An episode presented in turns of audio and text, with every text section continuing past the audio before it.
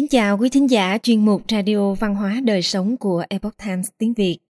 Hôm nay, chúng tôi hân hạnh gửi đến quý thính giả bài viết được đăng lại từ trang chánh kiến Việt ngữ có tên Thiên cổ anh hùng, vua Nghiêu Thuấn Vũ. Phần 1. Hồng thủy ngập trời, phục hy sáng thế. Mời quý vị cùng lắng nghe. Lời nói đầu Trung Quốc thời cổ được gọi là Thần Châu, tức là mảnh đất của những vị thần. Bàn cổ khai thiên địa, nữ oa tạo ra loài người, phục khi vẽ bát quái, thần nông nếm trăm loài thảo dược, thường hiệt tạo chữ. Những truyền thuyết này đã triển hiện cho chúng ta một bức tranh lịch sử rõ nét. Sáng thế chủ tuần tự từng bước từ sáng thế, tạo ra con người, tạo nên môi trường sinh tồn và sinh sống cho con người rồi truyền cho con người văn hóa để giáo hóa con người, từ đó quy phạm hành vi đạo đức của con người. Trên cơ sở đó, sáng thế chủ đã an bài các vị thần phật hạ thế để truyền pháp độ nhân, hướng dẫn con người tu luyện, tạo ra nền văn hóa tu luyện để con người phản bổn quy chân, quay về với thiên quốc. Từ những ghi chép cổ xưa cho thấy, sáng thế chủ đã khai sáng ra tam giới nơi con người tồn tại. Từ rất xa xưa, bàn cổ đã nhận sứ mệnh của sáng thế chủ để sáng tạo ra tiểu vũ trụ có rất nhiều thiên hà. Trong đó có hệ ngân hà này của chúng ta. Tiếp theo đó, một số vị thần đã dựa theo hình tượng của bản thân để tạo ra con người sinh sống trên trái đất này của chúng ta.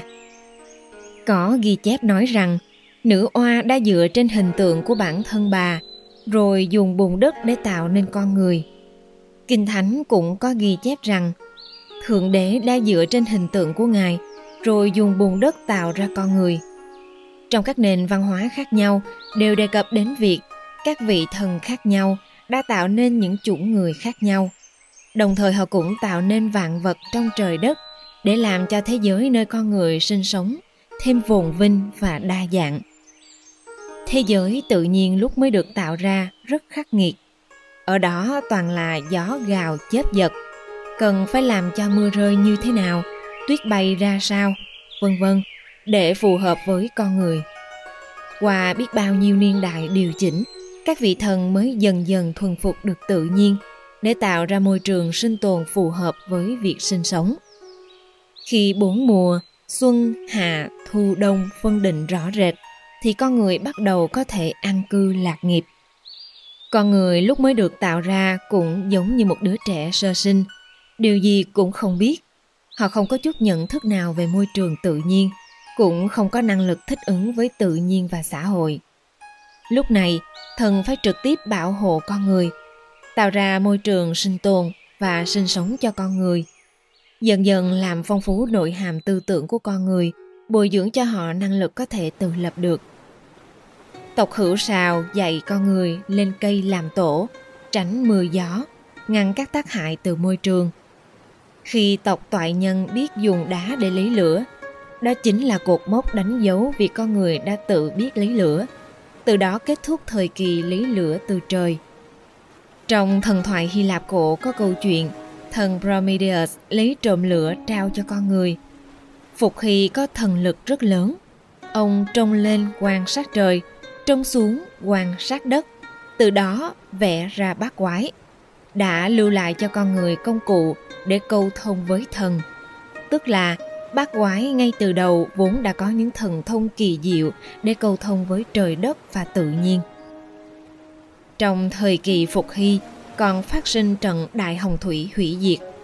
Theo ghi chép của sở Bạch Thư, thì khi trận Đại Hồng Thủy này rút đi, để lại một mặt đất hỗn độn Thế là Phục Hy tiến hành sáng thế, quy chính bốn mùa trên mặt đất cùng sự vận hành của mặt trời, mặt trăng và các ngôi sao, điều hòa âm dương.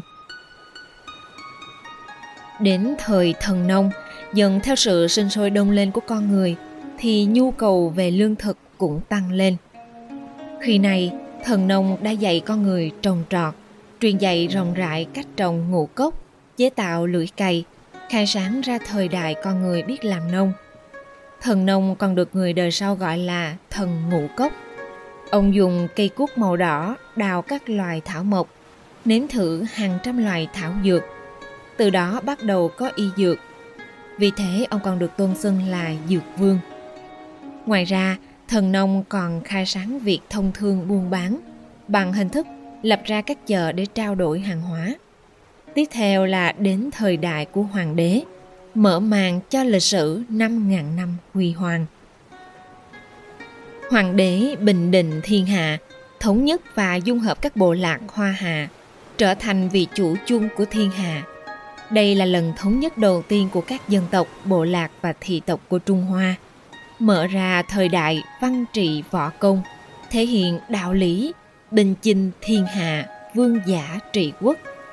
Hoàng đế đặt ra bách quan, chế ra các điển chương, kiến lập nên rừng cột của xã hội con người, tạo ra y phục, tàu xe, chữ viết, can chi, nhạc cụ, y học, lịch pháp và cách trồng dâu nuôi tầm, vân vân.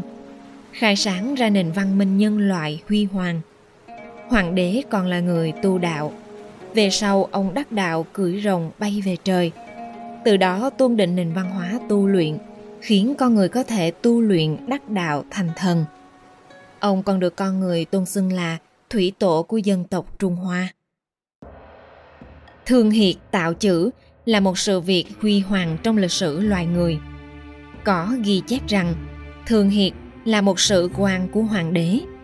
Sinh ra đã biết chữ, lại thông hiểu hà đồ lạc thư, hiểu rõ biến đổi của trời đất. Trông lên quan sát hình thế của họa đồ sao khuê, trông xuống quan sát vẫy cá lông chim, hình dạng núi sông và quan sát bàn tay ngón tay người mà tạo ra chữ Hoài Nam Tử bản kinh có ghi chép. Xưa thương hiệt tạo chữ, mà trời đổ mưa, quỷ khóc ngày đêm. Chữ Hán là văn tự hình tượng, âm của chữ và hình của chữ đối ứng với thiên tượng. Có thể câu thông với tính tức của trời, đất, con người và thần. Cho đến nay, từ những văn vật tìm được trong lòng đất, con người đã nhận dạng được hơn 5.000 chữ giáp cốt. Đó đều là những văn tự vô cùng thành thục, Đa phần các văn tự được khắc trên mai rùa, xương động vật, các dụng cụ bằng đồng, đồ gốm hoặc trên những miếng ngọc đều là những ghi chép về việc tế tự hoặc các quẻ bói.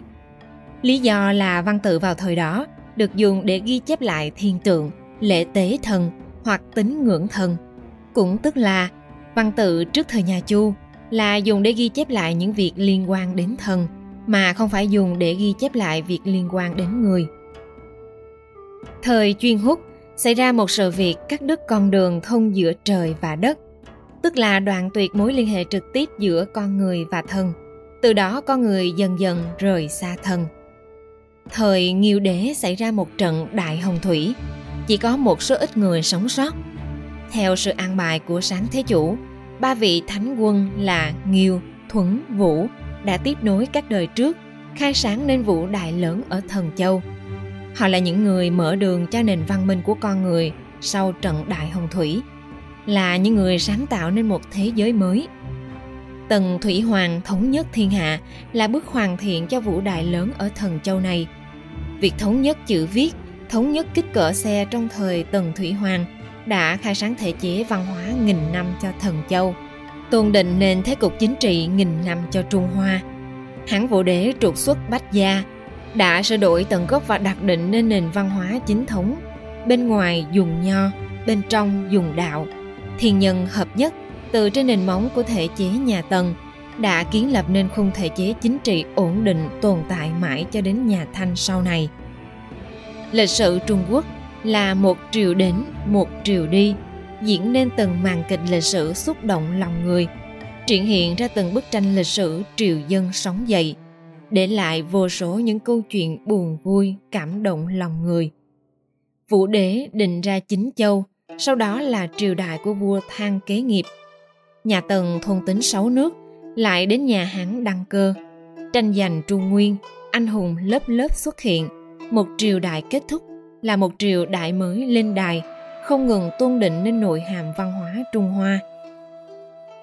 Lấy đạo đức làm trung tâm – Quá trình 5.000 năm văn hóa thần truyền là quá trình thần bồi luyện, là công trình vĩ đại để tạo ra kết cấu tư tưởng và thành tựu con người mỗi triều đại đều mang theo sự đặc sắc của chúng sinh ở những thiên quốc khác nhau đã hạ thế kết duyên tất cả đều mang theo đặc điểm văn hóa riêng của mình đều có những việc tự bản thân họ cần phải làm, cũng như sứ mệnh phải hoàn thành sự bác đại tinh thâm tích lũy trong văn hóa 5.000 năm đã tỏa ra ánh hào quang chói lọi.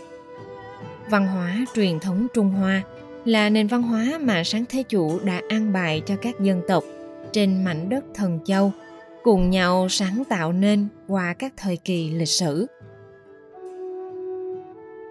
Phần 1. Hùng thủy ngập trời, phục hy sáng thế. Phục hy là thủy tổ nền văn minh lần này của chúng ta. Phục huy thuận theo chỗ huyền diệu của tạo hóa vũ trụ, phù hợp với thiên địa tự nhiên, nói theo trời, phỏng theo đất để khai sáng ra tân vũ trụ, làm cho trời và đất tách nhau ra, bốn mùa và các vì sao tuần tự có thứ tự.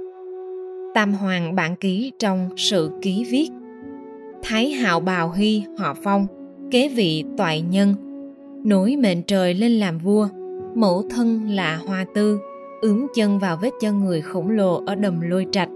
Vì thế có mang, sinh ra Bảo Hy ở thành kỷ. Ông có thánh đức, ngửa lên xem tượng ở trời, cúi xuống xem khuôn mẫu ở đất, xem xét đặc điểm các giống điểu, thú và cái nên chăn của đất. Gần thì lấy ở trong thân người ta, xa thì lấy ở các loài vật. Lúc đó, mới bắt đầu vạch ra tám quẻ để thông thấu được với cái đức của thần binh, biện biệt được cái tình của vạn vật. Trong tấn thư ngũ hành chi của Lý Thuần Phong viết rằng Phục khi núi mệnh trời lên làm vua, tiếp nhận hà đồ mà thiên thượng ban, vạch ra bát quái, lòng mã dân hà đồ, bạch quỳ dân lạc thư, bát quái diễn ra tận cùng cái lý của âm dương thái cực, triển hiện ra đại đạo tiên thiên, Bát quái vốn đã có những thần thông kỳ diệu để câu thông với trời đất và tự nhiên, để lại cho con người phương tiện để kết nối với thần, giúp con người có thể nhận được những chỉ dẫn và trợ giúp từ thần. Thời phục khi trái đất xảy ra một biến động cực lớn, đó là trận Đại Hồng Thủy hủy diệt nhấn chìm thế giới trong nhiều năm. Chỉ có những người ở trên dãy núi Côn Lôn mới sống sót. Thời kỳ này, ở các nơi trên thế giới đều có những truyền thuyết tương tự nhau. Cách thời đại của chúng ta hiện nay khoảng 10.000 năm, như truyền thuyết Phục Hy và em gái, nhờ một quả hồ lô mà thoát nạn hồng thủy, hay như truyền thuyết về sự hủy diệt của lục địa Atlantis và lục địa Emu. Sau khi hồng thủy rút đi, trời và đất không phân tách, rơi vào trạng thái hỗn độn. Khi này đã xuất hiện thần tích Phục Hy sáng thế, Sở Bạch Thư ghi lại quá trình phục hy sáng thế như sau.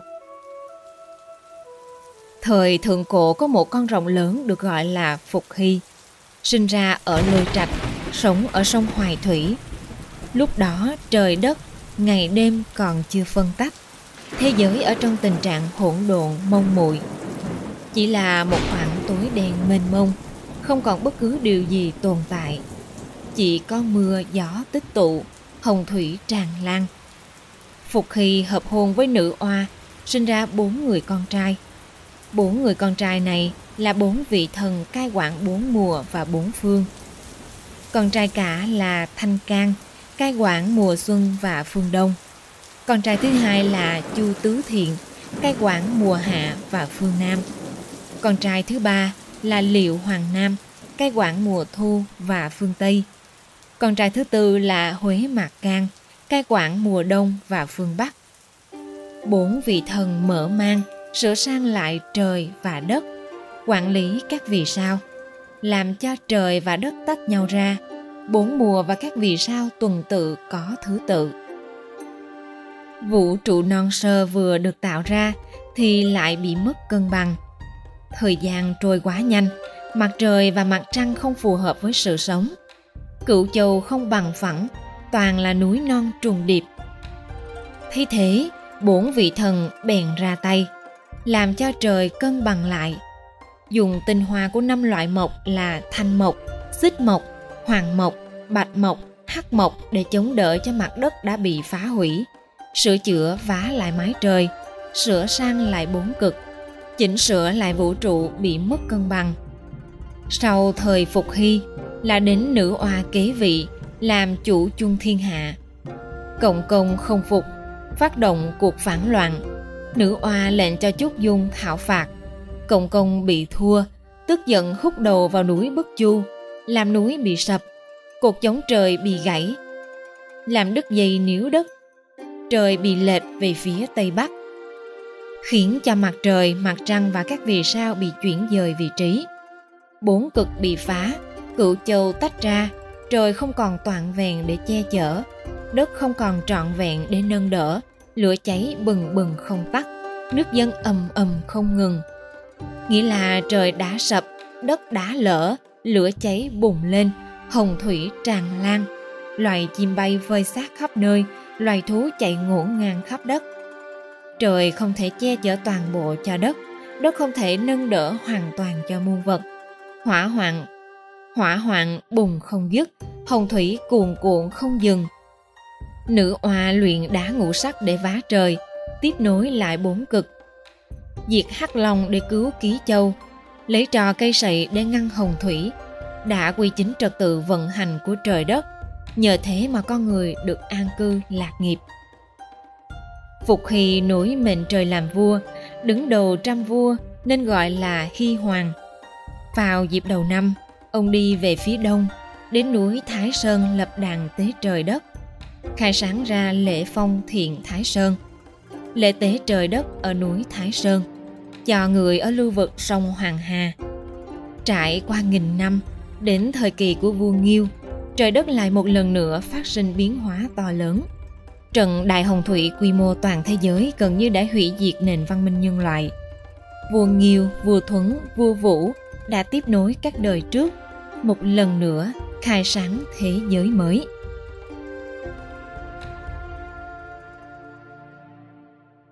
Quý thính giả thân mến, chuyên mục Radio Văn hóa Đời Sống của Epoch Times tiếng Việt đến đây là hết.